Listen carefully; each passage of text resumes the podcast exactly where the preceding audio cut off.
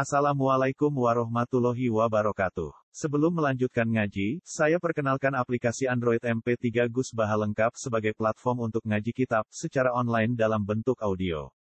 Aplikasi ini berisi berbagai kajian kitab kuning dari Kiai Haji Ahmad Bahaudin Nur Salim. Silahkan download aplikasi MP3 Gus Baha lengkap di Google Play Store. Link download ada di deskripsi. Wassalamualaikum warahmatullahi wabarakatuh. Assalamualaikum warahmatullahi wabarakatuh. Bismillahirrahmanirrahim. Alhamdulillahirabbil alamin wassalatu wassalamu ala asyrafil mursalin sayyidina Maulana Muhammadin wa ala alihi washabihi ajmain amma ba'du. Ingkang sangat kita hormati guru kita bersama Kiai Haji Ulil Albab Arwani wonten para habaib utamanipun Habib Zainal Abidin Al-Kaf para umarok yang saya hormati ada PLT Bupati, Bapak Haji Hartopo, ada Bapak Kapolres, dan Dim dan yang mewakilinya semua yang saya hormati. E, meneruskan ngaji di Madinatul Ilmi di Habib Bidin. Ini ngaji hiwalah ini, diligerkan. Harusnya ngajinya di Habib Bidin tapi diliger ke Sekda. Saya mau saja supaya kelihatan rukun antara Habib dan Umarok. Karena kata Habib Bidin nggak apa-apa. Ya memang rukun gitu. Jadi, jadi ini nggak pencitraan ya. Bukan pencitraan tapi memang rukun gitu. E, seperti yang dikatakan Kiai Ulil Albab tadi atau yang biasa kita sapa Gus Bab bahwa jihad itu dari kata jahada yujahidu mujahadatan. Kalau masdar mujarotnya jahida dan baca jahada jadu jahdan wa jihadan. Itu maknanya serius menekuni sesuatu. Jadi tidak harus bentuknya perang. Tapi Islam juga jangan anti perang karena andekan Islam itu tidak punya konsep perang, itu juga kita bingung saat kita dijajah Belanda. Jadi sesuatu itu pasti akan ada momennya, ada pembenarnya. Disebut kalau dalam fakih muktadul hal.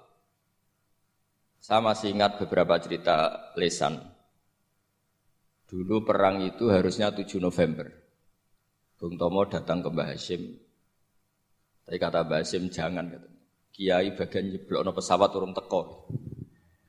Walhasil nunggu Ki Abbas dari Buntet Pak Kapolres itu doanya spesial untuk menjatuhkan apa? Pesawat. Saya kebetulan banyak kenal sama cucu-cucu Ki Abbas Buntet. Tanggal 10 datang terus perang dimulai. Dan itu menjadi perang sejarah karena jenderal dari apa Belanda ya, dari Inggris ya. Itu sampai meninggal. Jadi siapa Malabi ya?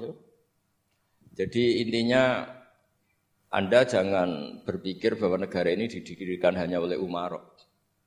Bahkan sebelum ada negara yang sudah ada itu ulama. Dulu para wali songo sampai para kiai era kemerdekaan itu sudah membentuk satu komunitas. Di situ ada ketua pondok, ada bendahara, ada macam-macam. Sehingga kiailah yang bisa menggerakkan publik untuk melawan Belanda. Karena kiai ini juga yang megang otoritas publik. Ketika seorang Basim Asyari memfatwakan jihad itu fardu ain, maka semua orang berpikir harus jihad. Melawan kehadiran Belanda. Atau penjajah mana saja. Tapi itu satu sisi ya. Di sisi yang lain, bahasa Arab itu ada sisi uniknya. Kalau menamai penjajah itu musta'marin atau al-isti'mar. Isti'mar itu meramaikan dunia. Karena memang bangsa kita dulu itu ya aneh. Tapi nak zaman kerasani teman-teman ya kualat itu babai jenengan. Kita ini dulu memang ya agak aneh. Belanda itu sudah penjajah, tapi sama buyut-buyut kita dipanggil Doro. Bisa kamu bayangkan kiai saat itu untuk mengingatkan masyarakat pentingnya melawan Belanda. Wong manggil Belanda saja Doro tuan.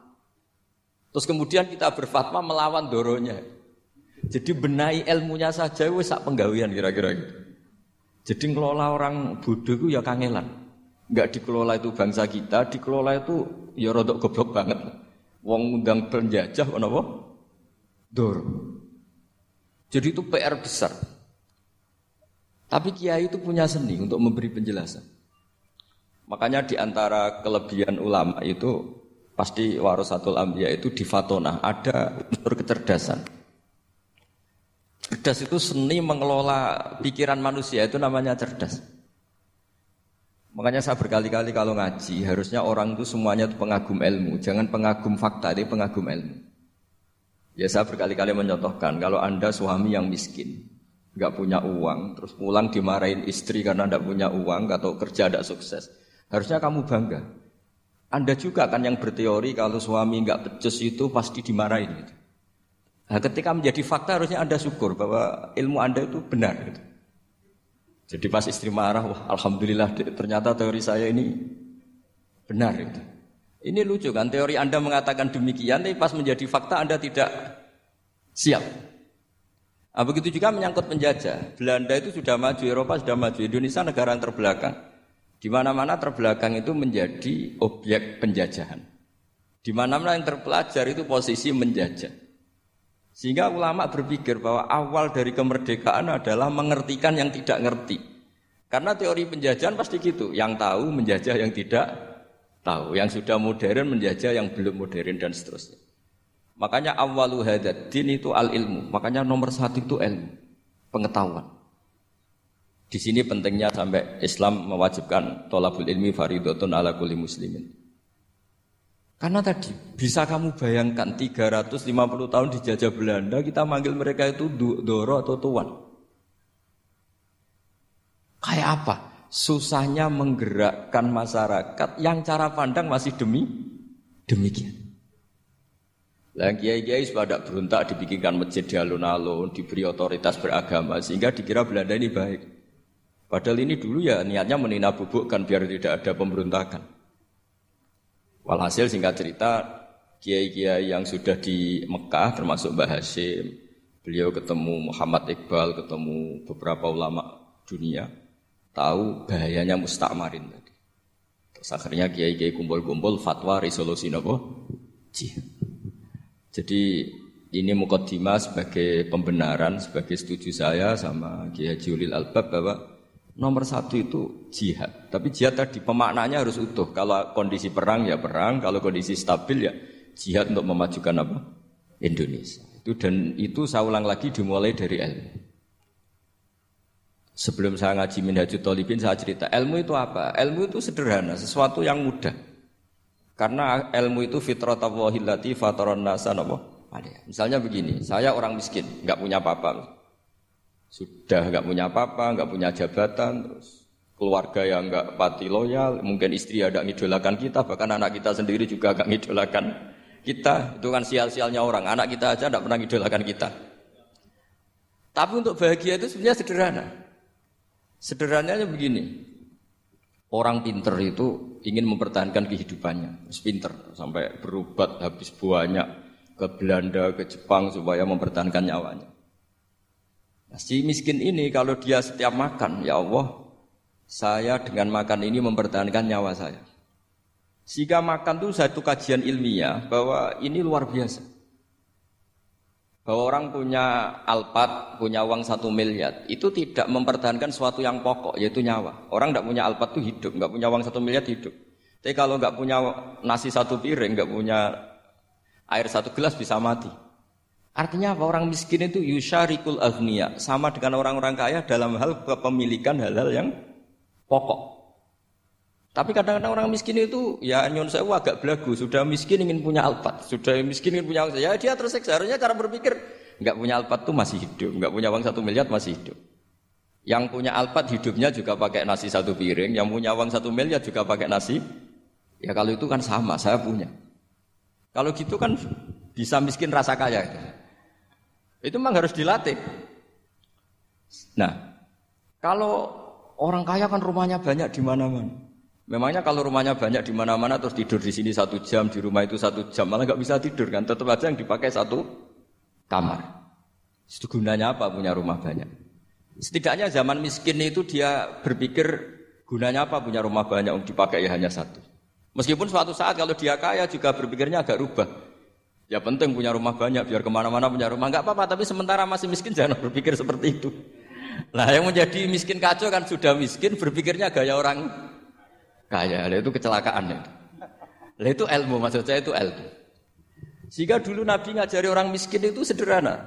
Ketemu orang miskin sama Nabi diajarkan. Nabi di antara ajarannya begini. ada seseorang man asbaha orang yang setiap harinya mu'afan fi jasadi uh, dia sehat. Aminan fi sirbi negara dalam keadaan aman tidak dalam ancaman. Indahu kutu yaumi dia hari itu punya makan. Fakaan nama khizat lahu dunya bihadafiriha berarti dia sudah punya dunia dan isinya. Karena polanya sama. Buat Presiden Amerika itu yang untuk mempertahankan nyawanya ya makan pokok dan minuman pokok. Bukan jabatannya sebagai presiden atau punya uang triliunan. Orang paling kaya di Indonesia juga gitu. Untuk mempertahankan hidupnya juga dengan makanan pokok. Dan itu orang miskin pu punya. Ya. Kehidupan paling top itu apa? Ya kehidupan yang mempertahankan nyawa itu yang paling top. Lainnya itu enggak. Karena mempertahankan nyawa ini super penting. Dan orang miskin bisa. Nah, saya berharap ilmu seperti inilah menjadikan dulu itu kuat ketika melawan Belanda. Kenapa kuat? Karena mereka gampang syukur. Barokahnya gampang syukur itu selesai dengan dirinya sendiri. Kalau bahasa intelektualnya itu orang kalau sudah selesai dengan dirinya sendiri bisa berpikir memanfaati pada orang lain. Nah, dulu orang-orang miskin ketika era sahabat, termasuk era para ulama yang mendidik para umatnya, itu selesai dengan dirinya sendiri. Nah sekarang banyak orang miskin juga termasuk orang kaya bahkan belum selesai dengan dirinya.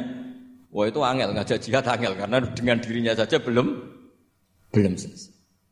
Maka masyur itu kan ketika perang tabuk ada orang datang kira-kira kalau Indonesia pakai beras 4 kilo ya Rasulullah yang 2 kilo tak kasihkan keluarga kami supaya bisa makan yang 2 kilo tak kasihkan jenengan untuk biaya perang. Perang tabuk itu perang tersulit disebut perang dadil usra. Sekarang hitung saja, ini coba dihitung, mungkin yang bagian kasir tahu.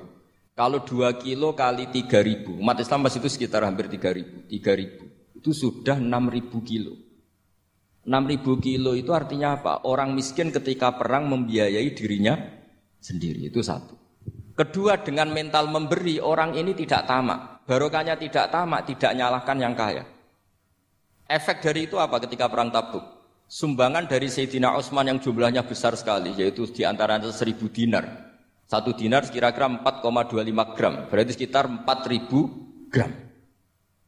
Itu bisa diberikan alat perang.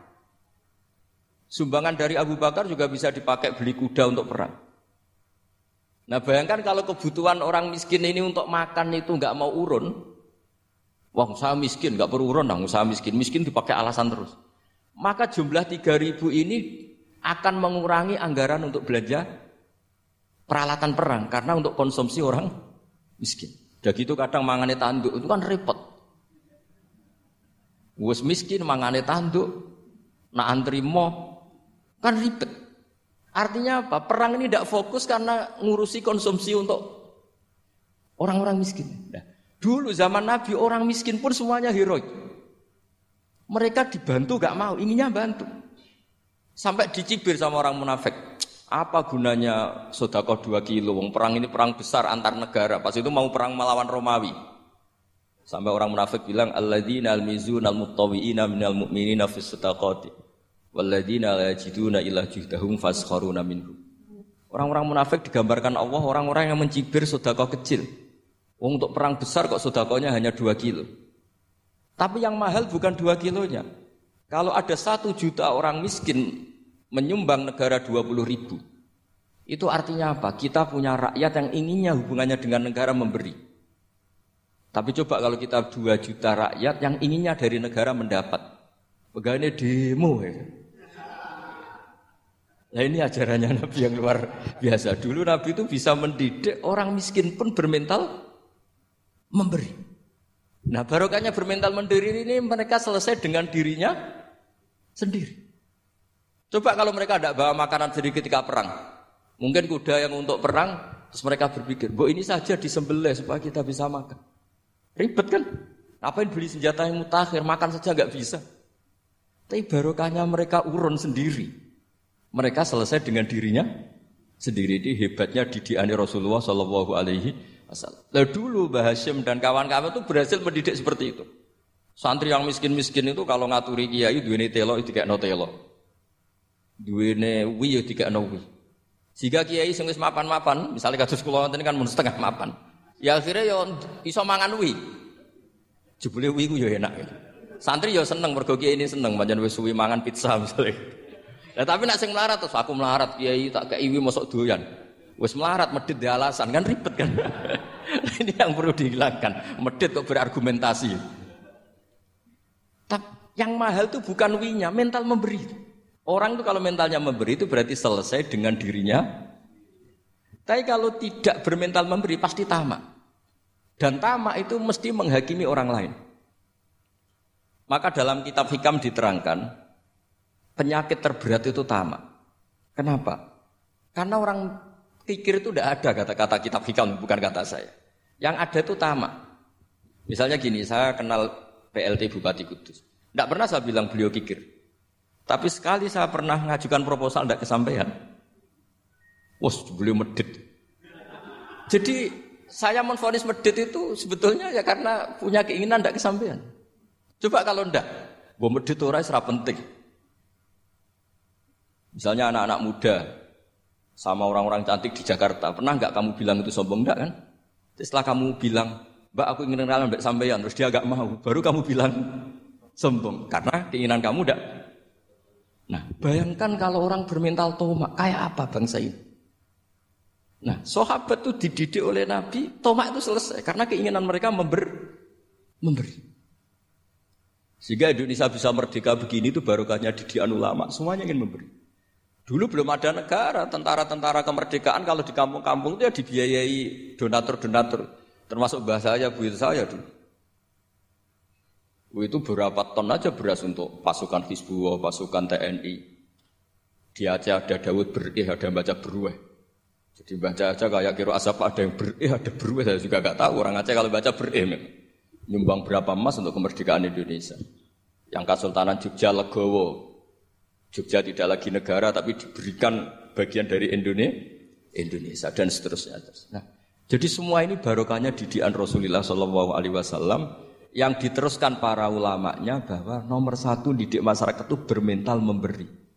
Dengan bermental memberi apa pun kecilnya ini selesai dengan dirinya sendiri. Itu kalau sampean nggak punya mental memberi, nanti pulang dari Pemda, oh so acara kabupaten berkata ini tok ribet itu. Awas itu, bar ngaji langsung lali berarti sampean. Sudah kalau nggak urun ini sudah luar biasa, gak urun untuk berkat itu sudah luar biasa. Jadi itu yang makanya Nabi itu Quran dimulai wa mimma rusabnahum apa? Yunfikun. Quran mengajarkan bermental memberi. Yunfikun. Nabi berkali-kali ngulang al yadul ulya khairum al yadis sufla. Dan memberi itu tidak harus nunggu kaya. Gambarannya Quran tentang orang baik itu gimana? Alladzina yunfikuna fis sarra Bukan fis saja, ketika wadorro juga. Saya pernah guyon sama orang kaya di Jakarta, dia uangnya miliaran, mungkin malah triliun. Guyon sama saya, Gus saya ini sudah sekian bangun masjid di mana-mana. Saya ini berarti hebat. Enggak kata saya. Enggak ada masjid agama tetap jalan kata. Karena di kampung-kampung sudah banyak. Sudah banyak masjid kata masih keren tukang becak kata. Kok bisa Gus? Sampai nyumbang masjid satu miliar, itu masjid apa kata Ya masjid-masjid besar. Nah itu paling dipakai kubah atau menara atau apalah yang tidak mendesak. Tapi kalau orang miskin ngutangi orang miskin itu kalau nggak utang hari itu nggak makan. Kan nggak mungkin tukang becak ke utang ada bank atau orang kaya raya kan kenal saja ndak. Mesti orang miskin utangnya sama orang miskin. Saya kalau orang kaya, utang Habib Bidin mesti mau beli Innova. Karena level orang elit, jadi utangnya itu beli Innova, aksesoris Innova, seri terbaru. Tapi kalau orang miskin sama orang miskin, utangnya itu beras untuk nyawa. Artinya apa? Kalau saya diutangi Habib Bidin untuk beli Innova, itu ganjarannya itu sekunder. Tapi kalau sesama orang miskin itu ganjarannya primer. Keren mana? Hutang-hutangannya orang miskin sama orang kaya. Satu menyelamatkan nyawa, satu menyelamatkan citra. Dia baru sadar, ternyata orang miskin lebih hebat ketimbang saya, lebih hebat tapi tidak usah ditiru kata saya. Cuma dia menjadi tidak sombong sekian miliar yang disumbangkan ke masjid karena dia menjadi tahu ternyata itu tidak banget. Nah, kecuali masjid-masjid yang kamu nyumbang memang masjid masjid perintis di daerah-daerah yang belum ada masjid. Kalau masjid-masjid besar itu kan kadang kebutuhannya sudah selera, bukan pokok. Tidak saya ini cerita ya, jadi supaya orang tahu lah. Zaman Nabi itu orang sudah selesai semua dengan dirinya sendiri. Jadi saya maksud saya Islam nggak apa-apa tanpa masjid itu masjid yang sudah sifatnya selera. Indonesia kan masjid sudah sifatnya selera semua. Yang dikatakan masjid pokok kan yang dipakai sholat bisa, dipakai alat sesuci bisa. Tapi kalau sudah selera ya pondasinya harus begini, lampunya harus dari kristal, terus kubahnya itu sudah selera. Nah rata-rata sumbangan yang miliatan itu kan sudah ke selera. Sementara orang miskin utang-utangan sama orang miskin untuk menyelamatkan apa coba? Nyawa. Artinya para orang miskin jangan kecil hati, wah saya sudah kok hanya dua kilo, tapi dua kilo nyawa. Dan itu pahalanya luar. Nah ini ilmu saja. Nah kiai itu berhasil seperti itu sehingga orang-orang miskin dulu tuh rumah tentara itu ya nganggo wi, nganggo telo, bahkan ada yang pakai apa itu Pak Hartopo itu pisang itu, ya, arasnya pisang itu, bronggolnya pisang sudah dipakai saja Pak tentara. Tentara di mana-mana bisa makan. Coba kalau yang ngamal yang kaya tok itu tidak cukup. Tapi barokahnya yang miskin juga ikut ngamal itu cukup karena yang miskin itu mayoritas. Jadi didukung kaum miskin itu pasti menang lah kan kira-kira gitu. Karena di mana-mana orang miskin itu banyak. Menemukan orang kaya itu nyari data. Kalau menemukan orang miskin seketemunya pasti ketemu. Dan orang miskin ini dididik ulama untuk berkontribusi. Sehingga banyak tentara ketika dicari Belanda pura-pura jadi petani. Ini juga yang menyelamatkan orang miskin. Nah, ulama dulu itu orang paling sukses mensuasanakan seperti itu. Itu yang diceritakan di perang Tabuk, mimpa di maka tayazihu qulubu fariqim minhum. Jadi perang Tabuk itu perang di antara yang paling diceritakan Allah berkali-kali apa? Ya Rasulullah tadi malam saya memburuh dan ini dapat dua sok ya kira-kira berapa kilo lah. Yang separuh untuk keluarga kami, yang separuh saya sumbangkan ke jenengan. Lu coba perang antar negara hanya menyumbang dua kilo beras. Bayangkan, tapi nilainya bukan dua kilo. Kalau dua juta rakyat Indonesia nyumbang dua beras, artinya hubungannya dengan negara hubungan ingin memberi. Dan barokahnya hubungan ingin memberi, ora pati kecangkeman toma, ora pati kakean menuntut. Ini yang mahal itu itu yang nggak ternilai itu itu. Dan itu menjadi kekuatan yang luar biasa sehingga umat Islam bisa mengalahkan pasukan Romawi. Nah Indonesia dulu kira-kira seperti itu prakemer Ya itu saja sebagai mukaddimah hari santri. Terusnya ngawas minhajud dolibin. Ini sudah sampai bab salam. Kemarin bab sujud, sekarang bab bab salam. Ya. Eh, bismillahirrahmanirrahim. Wathani asyara assalam. Ya kita tahu secara i'rab kalau sani pakai i'rab isim mangkus, tapi untuk asyara tetap mabni nasab. Mabni fathah maksudnya. Jadi semua ulama ngendikan adat mulai ahada asyara sampai tis'ata asyara tetap berstatus mabni apa? Fathah. Sehingga di Quran ini roa itu ahada asyara kaukaba. Terus di beberapa di surat Mudassir alaiha tis'ata asyar. Tentu padahal itu jadi mubtada muakhir. Berarti alaiha itu tetap yang ngatasin rokok tis'ata asyara utawi songolas. Tetap bacanya bukan tis'atu asyarin tapi tis'ata asyara. Jadi kita tahu secara hukum nahu adat mulai ahada asyara sampai tisata asyara itu mabni napa? Fathah. Cuma khusus sani asyar yang saninya ini berstatus mangkus karena ada yaknya itu.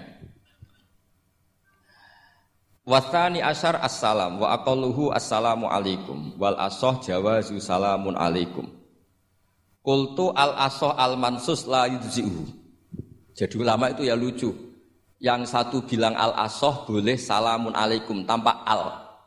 Tapi kata Imam Nawawi, al-asoh harus assalamu alaikum. Sama-sama diklaim sebagai kaul paling apa? Asoh. Karena seperti kita tahu dalam bab perkhilafan ulama itu rahmat.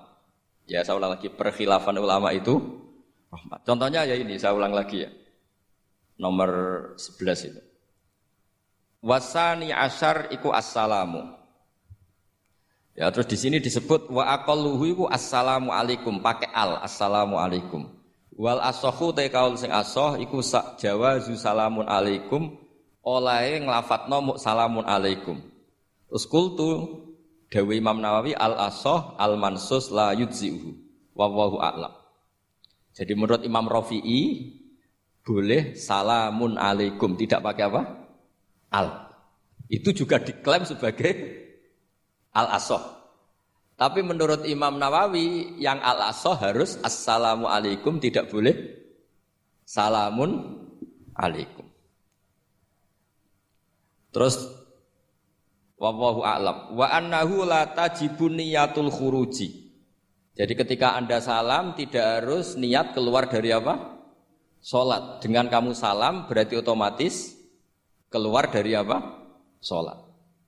Nah ini menjadi problem menurut pemikiran banyak ulama karena ketika masuk sholat harus niat masuk sholat. Karena ketika kita takbir kan bisa takbir demo, ya kan? Kan macam-macam kan? Makanya untuk membedakan itu kan niat. Memang ini kata ulama, bukan kata saya. Sekedar melafatkan takbir ini kan demo ya takbir. Kamu kagum sesuatu juga takbir. Orang Indonesia itu kadang orang nggak sholat pun bilang subhanallah memang sudah jadi bahasa nasional. Kalau kaget tuh bilang, saya punya kenalan Cina itu kalau punya uang ya mohon alhamdulillah. Tak tanya kok bilang alhamdulillah. Orang-orang Islam tuh kalau seneng bilang alhamdulillah. Yang ribet itu kubu sebelah. Kalau orang NU mau layasol itu mana tanya, Gus itu doa orang makan. Kok, kok bisa? Biasanya orang NU kalau makanan sudah keluar mau layasol, ya ribet.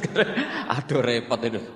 Jadi kadang-kadang wiridan itu sudah jadi bahasa nasional. Jadi Cina orang nggak sholat tuh kalau punya uang ya bilang Alhamdulillah.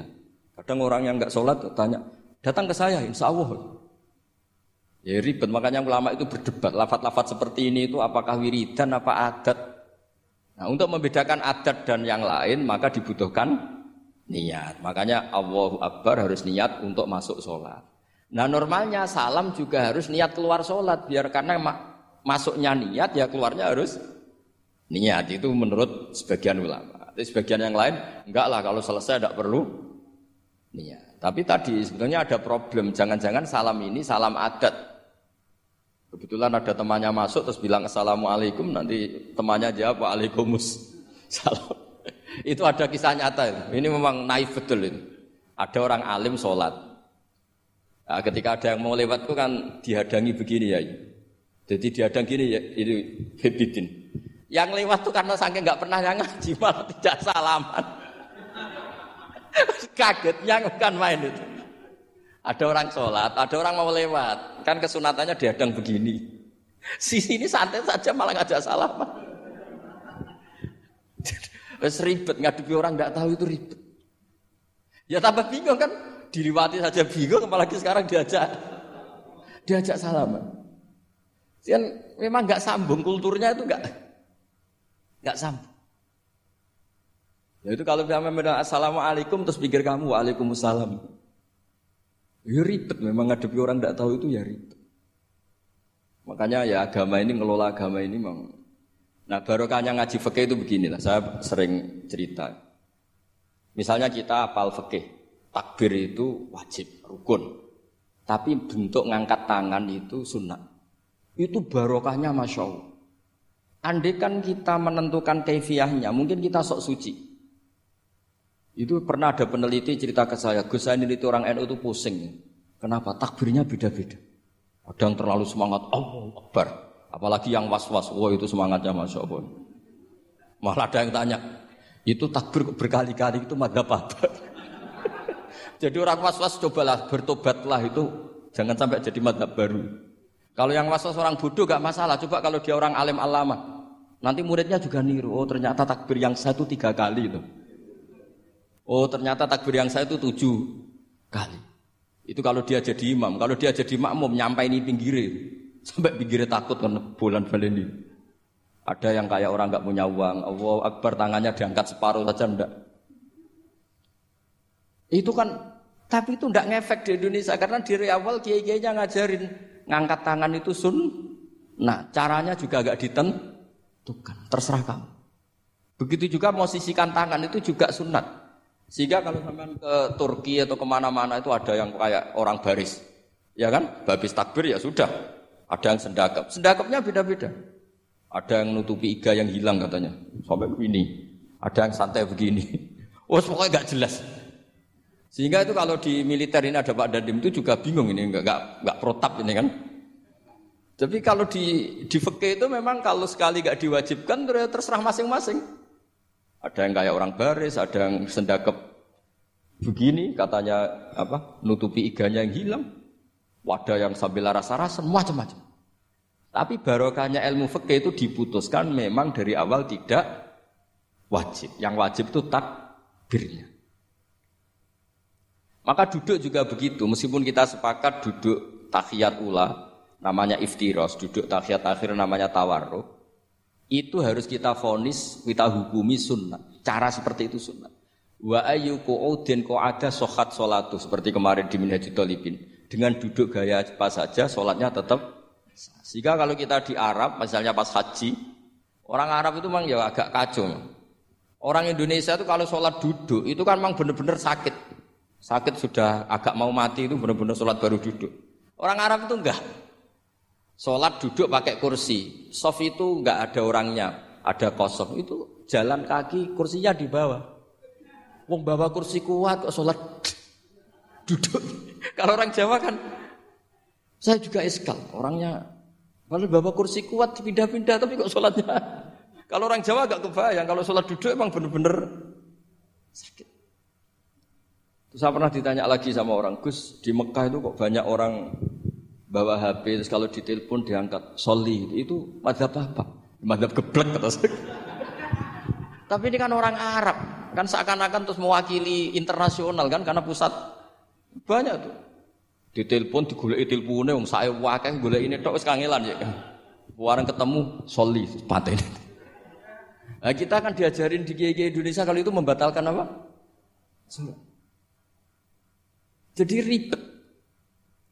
Nah, barokahnya kitab-kitab seperti ini, meskipun kita di Indonesia itu mengikuti panduan yang diarahkan atau yang dibagukan oleh ulama-ulama. Nah, Indonesia itu makanya berkah. Saya sering ketemu ulama Mekah itu kalau muji haji Indonesia luar biasa. Bukan sekedar sopannya. Memang cara hajinya itu nyari kaul yang disepakati itu sah. Karena memang dilatih KBIH, dilatih kemenang, masih dilatih kiai setempat. Meskipun niatnya ya kadang tidak baik. Saya pernah tak tanya, kenapa kamu latihan haji sebegitu? Kalau sholat kok enggak? Sholat gak sah, gak apa-apa, Gus gak bayar, ini kaji. Oh, ternyata. Kemudian itu sholat bedino atau kursus baik kulol. Bareng apa kaji oleh takok tenan, tak takok. Oh, sholat kira tahu takok, nak kaji kok takok. Nak sholat rasa gak iman, Gus gak bayar, ini kaji. Jebule kayak kurang ajar kata saya. Jadi ternyata sekarang terkuak. Kenapa orang-orang awam tuh kalau kaji kok semangat belajar? Semangatnya sama dengan sholat apa di bawah haji jauh sholat itu? Berpuluh-puluh tahun sholat itu dengan gaya yang nggak ada perkembangan. Tapi haji pisan langsung keren. Ternyata karena bayar ya. Apa perlu ditiru? Sholat harus bayar supaya ini supaya. Ya itu alasannya itu. Haji rasa berat Gus, apa? Bayar Gus. Nak sholat rasa kok gak bayar wae maksudnya. Padahal kalau kita ngikuti as-sholat imaduddin, sholat dengan haji itu afdal mana? Afdal sholat, harusnya lebih serius belajar sholat ketimbang belajar haji. Tapi setahu saya nggak ada kan KBIS itu, kelompok bimbingan ibadah sholat. Jadi ini ini kritikan saya, semoga didengar ya. Coba lah. Padahal ini Raden Asnawi di dikarang pesolatan. Supaya orang itu sholatnya benar, ya sholatnya benar. Ya jadi ngaji fakih seperti ini setidaknya Anda menjadi tidak mudah mengadili orang lain. Bahwa sholat itu yang takbir tok yang wajib. Misalnya baca ya Fatihah tok, sehingga kalau ada imam lupa baca surat ya gak apa-apa, memang dari tidak wajib. Jadi pemilahan wajib dan tidak ini penting supaya tidak menghakimi pada yang lain. Jangan sampai perilaku kesolehan itu menjadi bentuk yang mengadili, nggak boleh. Itu itu Pak Kapolres kalau di ilmu fikih itu ada ulama penjaga ilmu itu ekstrim-ekstrim. Dulu ada sahabatnya Nabi namanya Jabir bin Abdullah. Ini ada di kitab Bukhari. Di kitab Sholat. Ya maksudnya al ilmu tentang sholat. Itu semua yang di masjid itu sudah pakai jubah, pakai gamis. Kalau orang Indonesia mungkin ya pakai hem, pakai baju batik, pakai. Itu dia datang malah gamisnya dicopot. Gamisnya dicopot, imamannya dicopot, terus tinggal pakai satu sarung. Terus dicancang di sini, akidan benatorofehi ala atiku. Dicancang begini. Kayak cerita-cerita di perang pahlawan itu. Hanya dengan pakai sarung satu dikalungkan itu. Terus ada orang-orang tabiin bilang gini, Ungzuru ila ashabi Rasulillah ini sahabatnya Nabi kok sholat dengan cara seperti itu, enggak islami banget ya. nggak keren banget lah. Terus kata Jabir bin Abdullah, saya sengaja melakukan ini supaya kamu tahu bahwa batas aurat yang dimaksud Nabi seperti ini. Sallallahu Rasulullah sallallahu alaihi wasallam fi izarin wahid akidan bena tarafaihi ala atiki. Saya pernah melihat Nabi sholat seperti saya ini. Tapi barokahnya itu akhirnya diketahui kalau batas auratul rojul hanya mabena surah war rubah. Andai kan tidak ada perilaku Jabir seperti ini, orang akan ngira bahwa syaratnya sholat itu harus pakai jubah. Syaratnya sholat harus pakai hem. Akhirnya orang-orang yang kebetulan tidak pakai jubah, tidak pakai hem, bingung. Misalnya dia katoan seperapat, pakai kaos. Neng tengah hutan, ah rasa sholat, ngaku ranggo jubah. Ribet kan? Artinya apa? Ilmu ini harus dijaga konstitusinya, barokahnya perilaku Jabir ini, orang tahu batas au, aurat. Jadi yang lainnya itu mukamilah atau kesun, kesunatan. Nabi juga seperti itu. Semua sahabat itu tawaf itu musyatan, berjalan. Tapi Nabi sebagai tokoh dan pas itu sehat. Saya ulang lagi pas itu sehat. Ini hampir semua ulama bilang pas itu Nabi sehat. Nabi malah naik unta. Itu kata Imam Nawawi dalam kitab Masbu. Nabi naik unta itu lebih afdol ketimbang yang jalan. Padahal trennya ibadah kan al-ajul bi kodrit tak.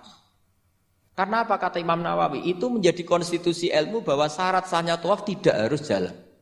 Andaikan Nabi saat itu kok ikut jalan, maka dikira di antara syarat sahnya tawaf harus jalan. Maka kita kebingungan ketika pakai kursi roda karena tidak punya rujukan hukum.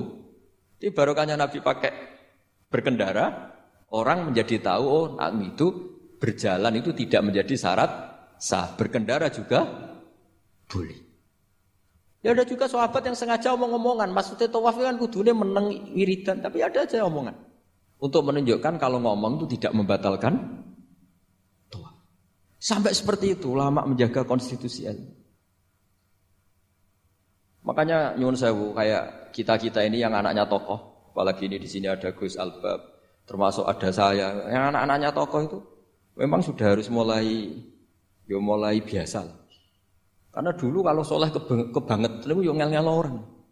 Abu Bakar saya tak cerita Abu Bakar tuh soleh banget. Saking solehnya itu itu, ini gak akan ada yang niru, saya yakin. Beliau itu hari pertama diangkat khalifah, hari berikutnya masih dagang di pasar. Singkat cerita ditegur supaya tidak usah dagang dicukupi negara. Beliau setuju dapat gaji. Setelah mau meninggal, semua gajinya itu disuruh ganti uang pribadi karena beliau merasa tidak nyaman. Mau mengkhidmati negara kok minta uang. Ganti soal uang pribadi, diganti. Nah, itu ya tentu tidak wajib. Pejabat juga agak minat niru. Nah tapi lucunya apa? sih? Tidak Umar ketika Abu Bakar sudah meninggal itu kritiknya lucu. Kamu itu solehnya berlebihan. Ab ab taman badak. Sing repot sing genti. Nak soleh kok nemen-nemen. Mesti nak soleh ya dikira-kira lah. Aja nemen-nemen. Sakake sing genteni repot. Makanya saya sering jagungan sama putra-putra Mbah Mun itu nak keluarnya gitu. Gue salim, gue anteng, pengaruhnya gede, diterima semua pihak, repot sing gede Mulane kula nu husnudzon nak kiai kok pas-pasan pun mesti wis iku dianggap strategi lah dengan cara dengan cara seperti itu. Lo iya loh, kalau misalnya kita hanya Kapolres itu anak kita kan bisa Kapolda. Tapi kalau sudah kita sudah Kapolri itu anaknya juga jadi Kapolda oh, belum kayak bapaknya kan. Jadi Kapolres belum kayak jadi kalau bapaknya hanya Kapolres kan anaknya masih gampang lah nanti Kapolda sudah ngelangkai kan. Jadi kadang-kadang itu artinya ulama dulu itu hebat cara Makanya kamu jangan kaya-kaya banget, jangan sukses-sukses banget. Kasihan anak kamu nanti ini. Kasihan. Makanya saya sebenarnya jadi kiai itu yang ingin bener-bener banget, tapi sakit santriku lah kira-kira. ini bukan justifikasi, tapi ini cerita saja cerita. Jadi di antara makalahnya Sayyidina Umar yang terkenal itu komentar Abu Bakar itu at abtaman ba'dak. At abta ngel no siro man ing wong ba'daka sausti siro. Kowe terlalu bener sing repot aku, aku penggantimu. Enggak aku maksa soleh, tetep aja koyo Abu Bakar. Maksa soleh nek koyo gue nak soleh kira-kira lah, aja nemen-nemen gitu. Jadi penggantinya itu. Ini cerita ya, jadi saya mohon. Nah, barokahnya itu juga kesolehan yang masal itu diakui oleh ulama.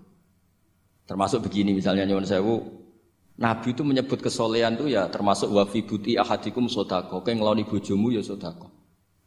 Ayat ti ahaduna sahwatahu wa walahu ajrun. Masa urusan gitu dapat pahala ya Rasulullah? Jawab Nabi enteng. Ali salawadu aha fi haramin akana alaihi wisrun kalau dia begitu sama selain istrinya kan dosa. Ya berarti kalau sama istrinya ibadah tidur ya ibadah, kumpul istri ibadah, bercengkrama sama keluarga ibadah. Akhirnya ulama bikin satu hukum yang luar biasa. Di antara hukum yang di kitab usul fikih itu begini.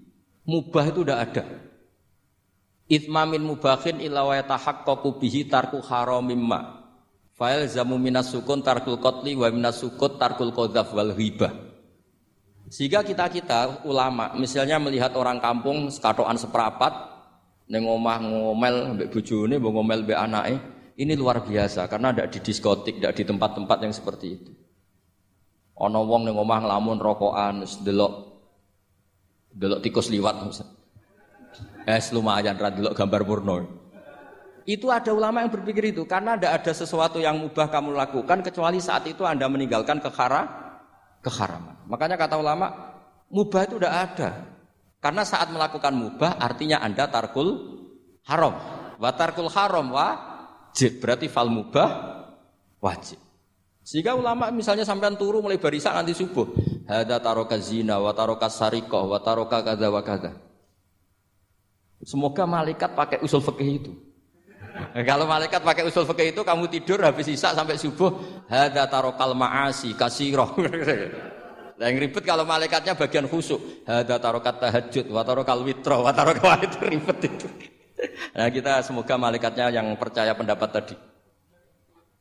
Jadi ada dua pandangan, ada ulama mengatakan mubah itu tidak ada, karena tidak ada orang yang sedang melakukan mubah, kecuali saat itu pasti meninggalkan keharaman. Makanya ini sirinya kenapa dulu kiai kiai top itu sering jagungan. Orang tahu semua lah Mbak Zubair sering jagungan, dulu Mbah Tur ya sering jagungan di depan masjid Menoro. Karena ingin mensuasanakan bahwa untuk menikmati hidup itu tidak harus dengan kehara, jagungan mbek konco ya seneng, gejul-gejulkan mbek konco ya seneng. Ini anggap saja perlawanan terhadap supaya tidak nikmati mak maksiat. Wa qutbu hadatin al istidzat bil mubahat kata Imam Ghazali. Inti beragama ini adalah nikmati sesuatu yang dihalalkan oleh Allah Subhanahu. Coba ketika orang lain bisa nikmat kalau harus ke tempat-tempat maksiat. Kamu cukup nikmat ketemu konco gojol-gojolokan zaman mondok podo melarate. Terus diterusno saiki yo jek melarat atau cocokan, cocokan melarat itu kan keren loh. Keren. Sisi tok diusir mertuane, sisi tok diusir ini terus cocokan. Ndak kowe piye Kang gak apa-apa sabar kabeh kodok kodar wae yo Kang. Wah itu ibadah yang luar biasa. Mergo ridho sama kodok kodar dia tidak perlu cari nyuwun sewu hiburan yang maksiat. Nah, saya berharap ulama-ulama Indonesia itu mengikuti jejak ulama dulu. Ulama dulu itu kalau ibadah itu ya seperti itu. Jadi jangan hanya melihat ini semalaman kok tidur tidak witir tidak tahajud. Oke dia memang nggak afdol, nggak sempurna lah macam kiai pas-pasan naik kan tapi ya jangan lihat tarokal witro wa tarokat tahajud, tapi kamu juga harus lihat tarokal dahab ila nikla wa tarokat dahab ila mahalil mak. Siapa yo sekali-kali muji orang susahnya apa sih? Suudon itu dikurangi lah, sekali-kali muji orang lah. Jadi kalau ada orang tidur hada tarokal maasi, alhamdulillah. Meskipun ya rada damu amu sidik tarokal maasi wa tarokat toat, ya sudah lah gak apa-apa lah. Tapi lah di sini terus kualitas. Nah, dengan cara itu Anda bisa membaca Quran secara fasih wa min ayatihi manamukum billaili wan Lu kenapa sekedar tidur kok dianggap wa min ayati? Di mana-mana ayat itu kan hal-hal yang luar. Ini tentang tidur saja kok dianggap ayat. Itu bisa dimaknai keren kalau Anda pakai kaidah usul fikih yaitu dengan tidur berarti Anda meninggalkan sekian mak siap. Sehingga disebut wa min ayatihi mana mukum billaili wan. Nah, saya berharap konstitusi seperti ini jalan terus. Biasa baca ya sampai salam selesai. Wa akmaluhu assalamu alaikum warahmatullah marroten yaminan wasimalan. Multafitan fil ula hatta yura khadduhul aiman. Tapi itu hanya akmal loh ya. Jadi ukuran paling sempurna kalau salam itu melengak ke kanan sampai dengan pengandian ini bisa dilihat dari belakang. Tapi tetap saja itu ukuran apa? Akmal, tidak menjadi syarat sah. Jadi ya sampai melengak gini sampai kira-kira terlihat dari apa? belakang. Tapi ukuran itu tetap akmal hatta yura khudduhul aiman. Wa fisaniyah saat terusnya alisar terus nawian assalam alaman an yamini wa yasari minal malaikati uh, dia meniatkan salam itu kepada orang-orang di sisi kanannya mulai malaikat dan manusia dan jin. Wayan wil imamu assalama alal muqtadin wahum arrodda aleh eh wahum yanwauna napa arrodda aleh. Jadi wahum yanwuna arrodda aleh jadi mak, imam niat salam untuk makmum, makmum niat membalas salamnya apa? Imam. Tapi itu saya ulang lagi hanya akmal. Terus asal isya asar tartibul akan kamada karena. Jadi pentingnya, jadi jangan kira terus ngaji kalau wasunanuhu wa akmaluhu tidak penting itu penting sekali. Barokahnya status akmal dan sunnah ini kita tidak mudah menfonis orang lain karena kita tahu ibadah itu hanya berstatus sunnah. Coba kalau nggak ada ketentuan itu, kita akan mudah menyalahkan orang Salam kok orang melengak belas itu sholat sah atau orang. Padahal dari awal melengak itu statusnya hanya sun, sunnah. Kemudian untuk penutup supaya ini clear ya. Saya pernah baca di Sarah Bukhari yaitu Fathul Bari. Nabi itu kalau setelah salam itu mukbilan diwajihi alal hadirin. Jadi Nabi langsung menghadap ke timur. Andikan Indonesia menghadap langsung ke timur. Tapi uniknya para surahul Bukhari itu menganggap itu tidak satu sunnah yang ti, tidak jadi satu sunnah yang permanen. Tapi kata para surahul hadis, siapa pun boleh melakukan gerakan yang bisa memaklumatkan kalau sholat itu selesai. Saya ulang lagi ya, jadi Nabi menghadap ke timur, kalau di konteks Indonesia, itu sebagai bentuk maklumat, ini loh sholat saya sudah. Karena takutnya apa? Orang yang dari jarak 2 kilo, 3 kilo ingin makmum sama Nabi, Andai kan Nabi tidak menghadap ke timur, tetap posisi seperti sholat menghadap ke kiblat, maka orang dari luar mengira Nabi fi sholatin. Ya, Nabi masih dalam. Bahayanya apa? Kalau orang ini langsung takbir, usolli fardhu zuhri, misalnya makmuman, ternyata Nabi sudah sholat. Berarti sholatnya nggak sah. Kenapa? Irtibatus sholat atau robtus sholat biman huwa laisa fi sholatin. Dia menggantungkan sholat dengan orang yang sudah tidak. Dan itu bahaya sekali. Masa kamu sholat, makmum sama orang yang sudah tidak. Nah semenjak itu terus ada aturannya ulama. Siapa pun yang jadi imam harus memaklumatkan diri dengan cara apa saja supaya menunjukkan kalau sholat itu selesai. Makanya adat kiai-kiai kita tetap menghadap kiblat tapi namun astagfirullah, astagfirullahaladzim. Itu sebetulnya memaklumatkan. Lo nak niat banter nyentak pangeran masuk istighfar biantre. Gak sopan belas, astagfirullahaladzim. Itu sebetulnya itu memang maklumatkan iki lho jong salatku. Nak kowe ape makmum, ya makmum masbuk sing ijek salat atau cuma makmum aku gitu. Sada yang separuh-separuh, ya tidak madem betan, madem ulan, madem ngalor. Itu ya sedengan itu maksudnya sedengan. Karena memang kata surahul Bukhari butuh itu apa? Imam punya gerakan yang menunjukkan kalau sholatnya itu selesai supaya nggak dikira vi kemudian ada yang mak mak Ya clear ini ya. Jadi tidak perlu diperdebatkan kenapa sih ada yang menghadap timur, ada yang menghadap ke utara, ada yang tetap menghadap ke kib. Itu nggak perlu diperdebatkan. Itu semuanya ada ilmunya, yaitu filosofinya apa? Ada gerakan yang menunjukkan kalau dia sholatnya selesai supaya tidak ada yang ikut. Sekali ada yang ikut berarti nanti apa? Robtus sholati biman laisafi sholatin. Yaitu menggantungkan sholat dia dengan orang yang hakikatnya sudah ada sholat. Ya nyuwun ngapunten sangat. Assalamualaikum warahmatullahi wabarakatuh.